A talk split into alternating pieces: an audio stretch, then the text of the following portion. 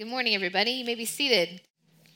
My name is Jenny. I am the interim rector at this church. If that is a term you've never heard before, it's just a fancy Anglican term for lead pastor. We're going to start using it because we're Anglican, and um, we should start saying the words that are ours. So, um, so you'll hear me say that more and more. Um, there are, it seems like, some new folks. So, as horrifying as this may be, maybe turn to someone close to you that you don't know and say good morning. Introduce yourself, and then we'll come back.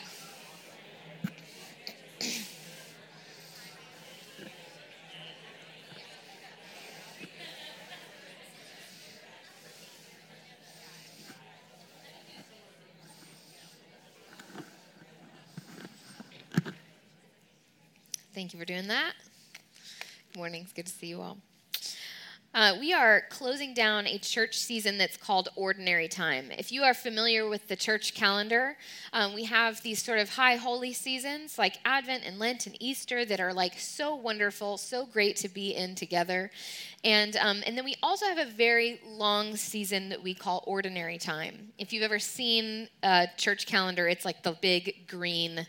Uh, uh, circle, half circle in the circle of the church calendar. And we call it the Great Green Growing Season. And the reason for this is it's an opportunity for us to lean into these high church seasons that we get for half the year, and then just to be regular, ordinary people living our regular, ordinary lives the rest of the year, the next half of the year. To lean into what it means to be a person who grows in the midst of like the normal, everyday stuff, to be faithful in those spaces. As a preacher, ordinary time is very long because we do the same thing for six months. And um, it is wonderful and challenging, and I've loved being in the Gospel of Luke, of Luke with you all. I'm also very excited to uh, move into Advent in a few weeks, so, um, so it's going to be good. But this is like our last sort of like really digging in and leaning into something that we have been thinking about and studying about for, for months now, which is um, the last part of Jesus' journey to the cross in Luke. And so we've got a little more work to do. You with me? Let's do it. Luke chapter 17, if you have a Bible. If not, we have it on the screens.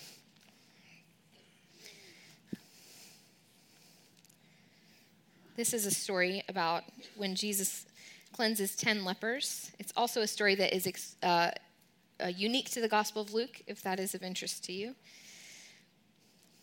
The text says On the way to Jerusalem, Jesus was going through the region between Samaria and Galilee. As he entered a village, ten lepers approached him.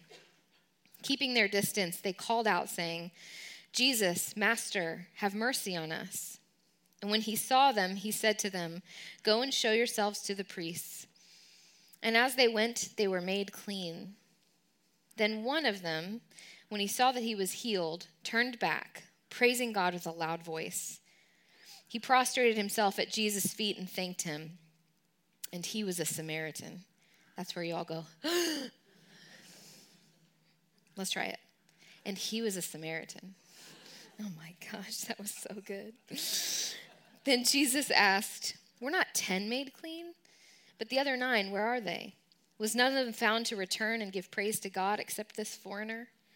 Then he said to the man, Get up and go on your way. Your faith has made you well. This is the word of the Lord. Thanks be to God. Uh, one of the things that's really important in the Bible in general, but in particular, I think in the Gospel of Luke. So, if you've been like studying those kind of characteristics of the Gospel with us, this is one of those things. Luke loves to talk about the geography of where Jesus is because so much of his gospel is Jesus on a journey. He's going to tell you where he is on that journey either by saying the place names like he does here or by telling you that he's like on a mountain or near a river or things like that. Because what it does is it literally and spiritually sets up for us what's about to happen in the story. And that is no different from what happens right here in the beginning of this story. He tells us three place names that jesus is still heading towards jerusalem. He also says that he is between two regions samaria and galilee so, by telling us that he's still on the way to Jerusalem, what he's doing is hearkening back to chapters and chapters before when Jesus begins this journey to the cross. And it, sets, it says he sets his face towards Jerusalem, that Jesus is still on that journey. In other gospels, that journey is a lot shorter. Jesus sort of turns towards Jerusalem and begins that journey that way. And like a couple chapters later, he's in Jerusalem going to the cross. Uh, for Luke, it's like 10 chapters. I mean, it's a long time that Jesus is on this journey. So, what Luke is doing here is he's saying, yes, he is still on his journey. the journey is long in Luke, and he's still on it. The second thing he does is he talks about Jesus being between these two regions of Samaria and Galilee. Now, these two regions are really important because Samaria is a region of Gentiles, Samaritans, and Galilee is a place of Jewish people.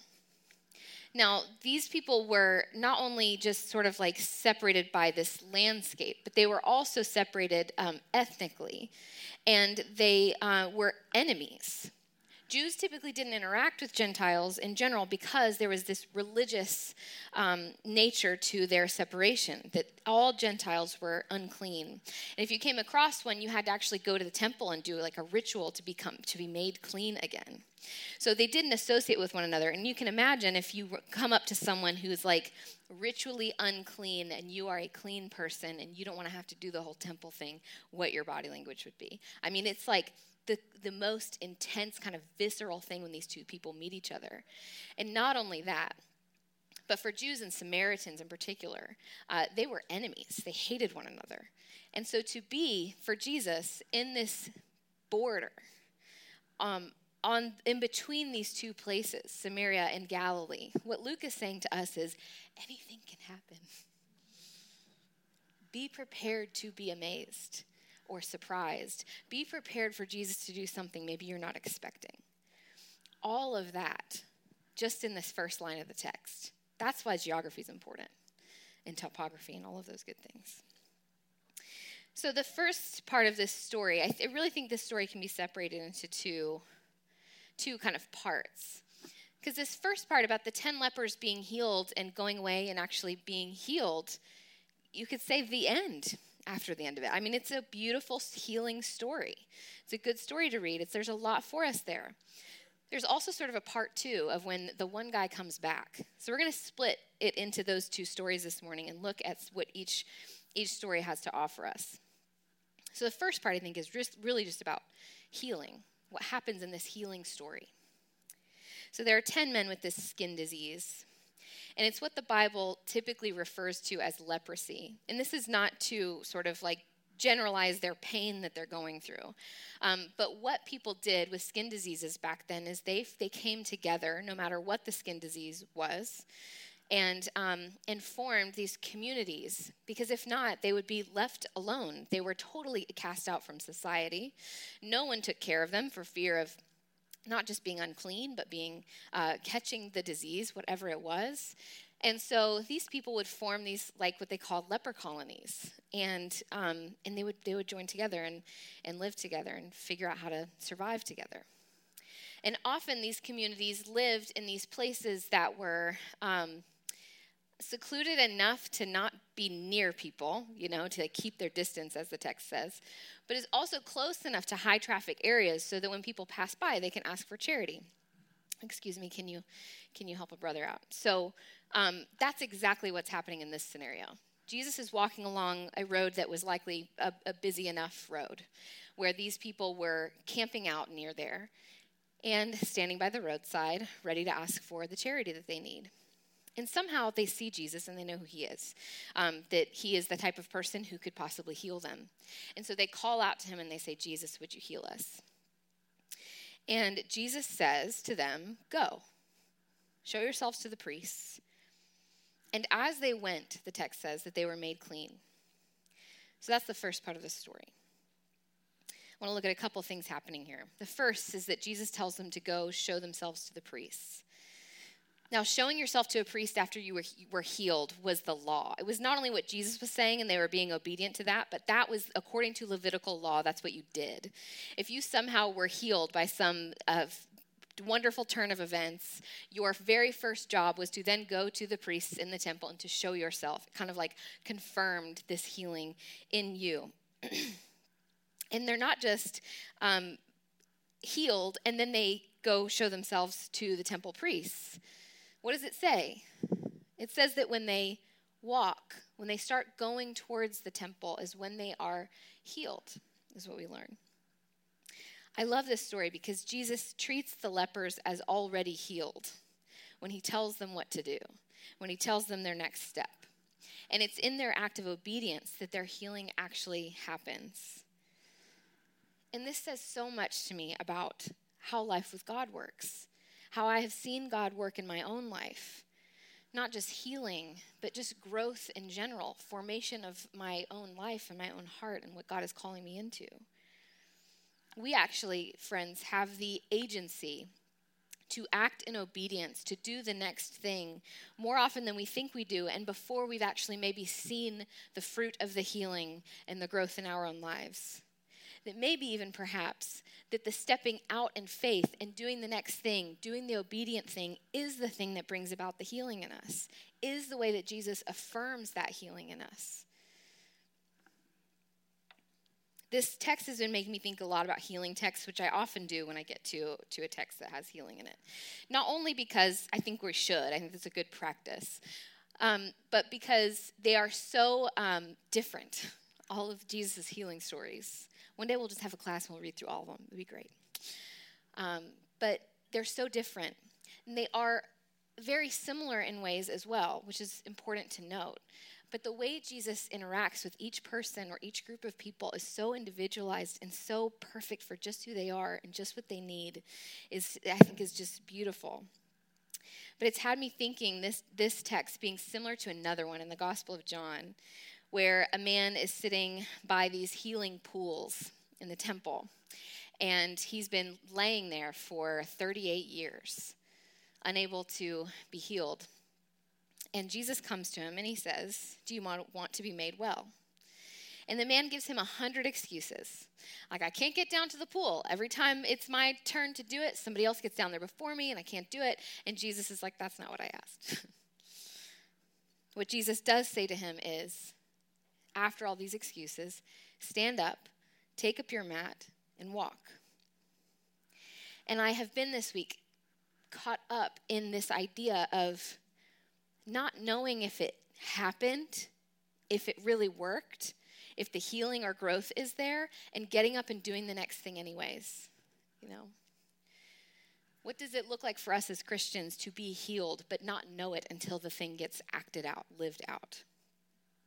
I think often for a lot of us, we really believe that God is a waymaker and a miracle worker and can do incredible things. What we don't believe is that he can do them in us or through us. And so we question us more than we question God sometimes. And so God gifts us in this that He says, You are healed, and you're going to know that by walking, by going and doing the next thing, by doing the very obedient thing. So this morning, my, my, maybe my pastoral word to you in light of this text is to um, to do that thing, I think the Holy Spirit is probably highlighting or could highlight for all of us something in our life that is the thing that we're meant to do next to move forward in obedience. The thing that maybe we don't know we haven't seen the fruit of the healing or the miracle or the growth yet and yet we're god is asking us to move forward and do that thing for a lot of us it's finally making the therapy appointment just do it your pastor said so For some of us, it's advocating for ourselves at work finally, or putting yourself out there with a new group of people. Today's a great day to do that, second Sunday. Or asking that person out on a date. I know that sounds silly, but that is a like a, a proof of healing in some of us, proof of faith. They might say no. You'll be okay. Ask them out. Do it. Or you're scheduling the meeting to have the hard conversation. Whatever the next thing is for you, there's probably a different one in here for, for each of us. Those are the ways that I think Jesus wants to live out his healing in us in so many ways. Live out the growth that he is doing in us right now. Is to not say, here's all the proof, now go and be faithless and do it. Now that you have all the evidence but to go and do it so that you can see that God actually wants to work in and through you in your own life, that you are not something that can hinder the work of God. The lesson of all these 10 lepers is that they responded to the words spoken over them by Jesus. They listened and they obeyed and they believed or they didn't, which is also another comforting thing to me that we can step out and do the obedient thing and not be chock full of faith that it'll work. It's like the story of Peter when Jesus calls him out onto the water and Peter starts walking out there and then he starts to sink. It's like initially he believed it was going to work and then halfway through he was like, this was a huge mistake. How many of us have done that? Like that's what this story will look like for some of us, and that's okay. Jesus will still do the miracle in us. He'll still do the work and the growth. It's not about us, it's about something bigger than us. And then we have the second part of this story, which I would say is about salvation. Is what it means to respond to Jesus, not in an act, not just in an act of obedience, but with your whole life. So the second part of this story is about the man who came back. That's what we'll call him. I had a wonderful preaching teacher in seminary, and she would often uh, get us to act out scenes because there's something about locating where the people are in a scene that can really reveal what's happening. And I was, I don't often do it because I should, but I don't. Um, but this week it was like it, came, it like I couldn't stop thinking about it, and this idea of all these these ten men coming close to Jesus and asking for healing, probably a busy road, and then like them all leaving, and Jesus remaining there, and eventually, at some point, this one guy comes back. And so it's like probably like this with the lights, you know, if you're watching a stage version of it.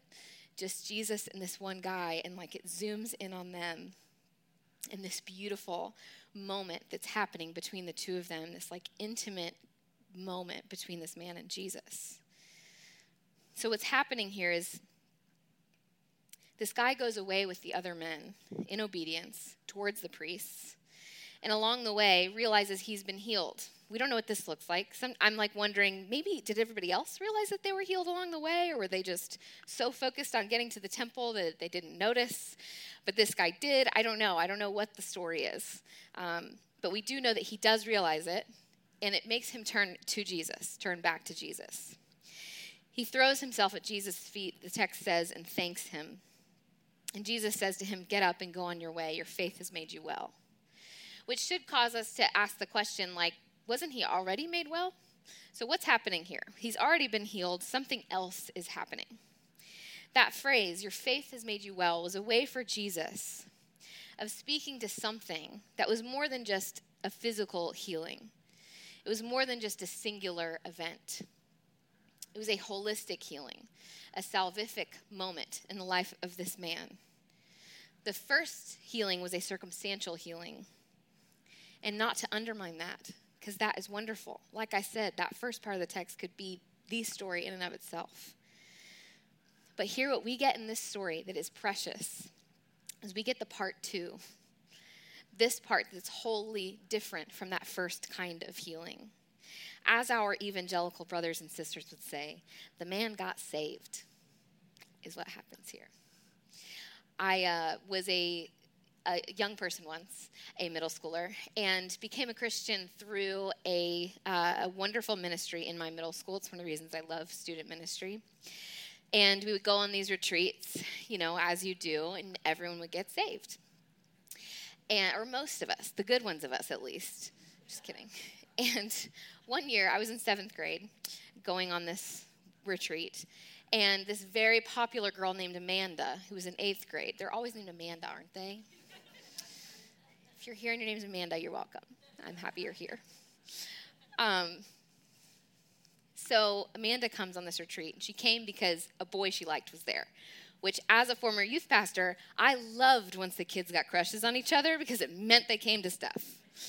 Um, that they're all on retreat right now. Actually, that's why they're not here. So Amanda came because she liked this boy, and um, was not a Christian, but had a lot of influence in, in the eighth grade. And um, so we came back from that retreat, and the next day, on Monday at school, she um, started telling everyone, full volume, I got saved.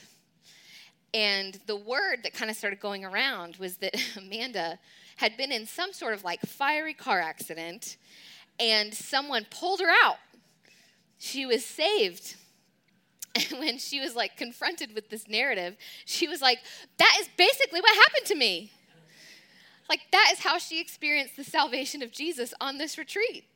That, like, her life was a fiery car wreck, and that someone pulled her out of it that like she had a full like life change moment on this retreat like that kind of salvation so i know i joke when i'm like saying the word like the, the phrase getting saved and and it's become sort of this like thing that's lost its goodness in a lot of our culture but like that was the experience that she had even as a young person 12 or 13 however old she was that she had an experience with Jesus that utterly changed the way she thought about herself and her life, the way that she lived into all the things that were already present in her life. This is what it looks like when we have these moments of salvation with Jesus. I think what happens here is what happened to all of us when we became Christians. And that happens to us again and again in our lives as we encounter Jesus in these very real, salvific kind of ways that something in our spirit recognizes something in his spirit. And something in us like breaks open and, and sees him for who he is and offers him what he deserves. This guy saw things differently than the nine. He saw Jesus differently. I love this thought of him, you know, walking away, going towards the priests at the temple, realizing he's healed, and then thinking, like, wait a second, that guy's the priest. Going to go to the temple and, like, wait a second, that guy's the temple. The place where I offer myself after being healed, the place where I can meet with God, is actually in his presence and not somewhere else. There were two places in the world at this time where Jew versus Gentile didn't matter. And one of them was in leper colonies because they had a lot bigger problems. They were all unclean. So there was not, it wasn't worth fighting over that anymore. The other place where Jew versus Gentile didn't matter was in the presence of Jesus. The only two places. There was something about him there was something about his presence that made everything clean, that made everything new, that made it the best version of itself. It took being a Samaritan for someone for whom this, uh, this defining and oppressive reality was real for them to see Jesus for who he was, to be changed in that deep, sort of like salvific, formational, life changing way what this text reveals in us, I think, is two, two response of, of two responses of faithful Christians to encounters like this, to the person of Jesus and the, the things that he does in our life. Um, there's the option of like obedience, you know, um, being good girls and boys. A lot of us come to church because this is true for us. It's the right place to be on a Sunday morning like my mama taught me, you know, those kinds of things. Like we come in obedience, we do the things that we're supposed to do out of that place. And that's not wrong. That's true for some of us. And there is another response, something that's deeper, something that's more intimate with Jesus, a life that doesn't just respond in obedience, but like actually pours itself back out to Him. Not just following the rules, but following the Spirit, following the love and the gift of knowing Him. One of my favorite stories is repeated in multiple gospels is the story of the woman, y'all know it probably, who buys the expensive perfume and goes to the house where Jesus is and she breaks it and pours it out at Jesus' feet. It was a huge expense. And what did the disciples say when she does that? Anyone know? What a waste. What a waste. There's this song written by this woman, Misty Edwards. Anybody know her? One person, Danielle does. She's a charismatic singer out of um, International House of Prayer in Kansas City, a wild woman, and um, writes weird songs. But some of them are really, really amazing. And um, I remember this song she wrote long ago that I can't even find that I would tell you if I if I could because it's so good. But she wrote a song about, and all her songs are like 25 minutes long, about this scripture and I remember in one part of it, I think about it all the time, she was saying, I want to take my passions and put them in a bottle just to waste them at your feet. Like she wants to take all of her dreams, all the things that are the, the hopes for her life, all the things she loves, all the things she wants, put it in a bottle, and let it be wasted at the feet of Jesus. And what does Jesus say to the woman after they say, What a waste? Jesus says, She has done a beautiful thing for me. And I think that's exactly what he would say to this man as well. He has done a beautiful thing for me. While the nine would walk in the other direction, following the law, being obedient, this one turns in recognition of who he is and throws himself down at the feet of Jesus in thanks and praise, as the text says. These Greek words there, doxazo and eucharisto, are words that are repeated over and over and over again in the New Testament as the work of the church. The work of people who have encountered Jesus and who are now living out this life of salvation are living this life of thanks and praise. It's where we get the words doxology and Eucharist from. That we offer to Jesus our worship when we come here together on Sundays, and then we receive his body and blood in thankfulness. Martin Luther, I love this. Martin Luther referred to us here today, all of us, worship, people who worship God, as the tenth leper turning back. That's what we're doing here together every Sunday. And that's the question for me in this part of the text. Are we the kinds of people? Am I the kind of person? Are we the kind of church that's just responding in obedience? Smart folks, obedient folks. But even I've found in our obedience, we can often be walking away from the one who's telling us to do the thing. Or are we the kinds of people? Are we the kind of church where our worship is characterized by an outpouring of praise and thanks to God, intimacy with Jesus, our lives being wasted at his feet. Is that, is that who we are? Is that who you are? Is that who I am?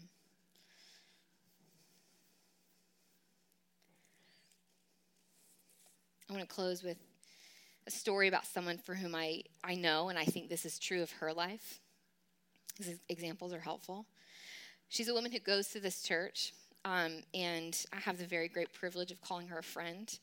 Um, but she grew up as uh, one of two sisters, and then she had cousins who lived nearby, and they were also sisters, two sisters. So the four of them grew up together, like the sisterhood of the traveling pants, just like, you know, at, at, the hip with one another just all the time. They were like basically all four like sisters.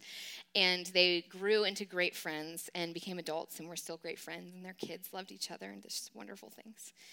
And then a few years ago, several years back, one of them, is the woman who goes to church, her cousin, um, got cancer and slowly just became more and more sick over time and then ultimately died a few years ago.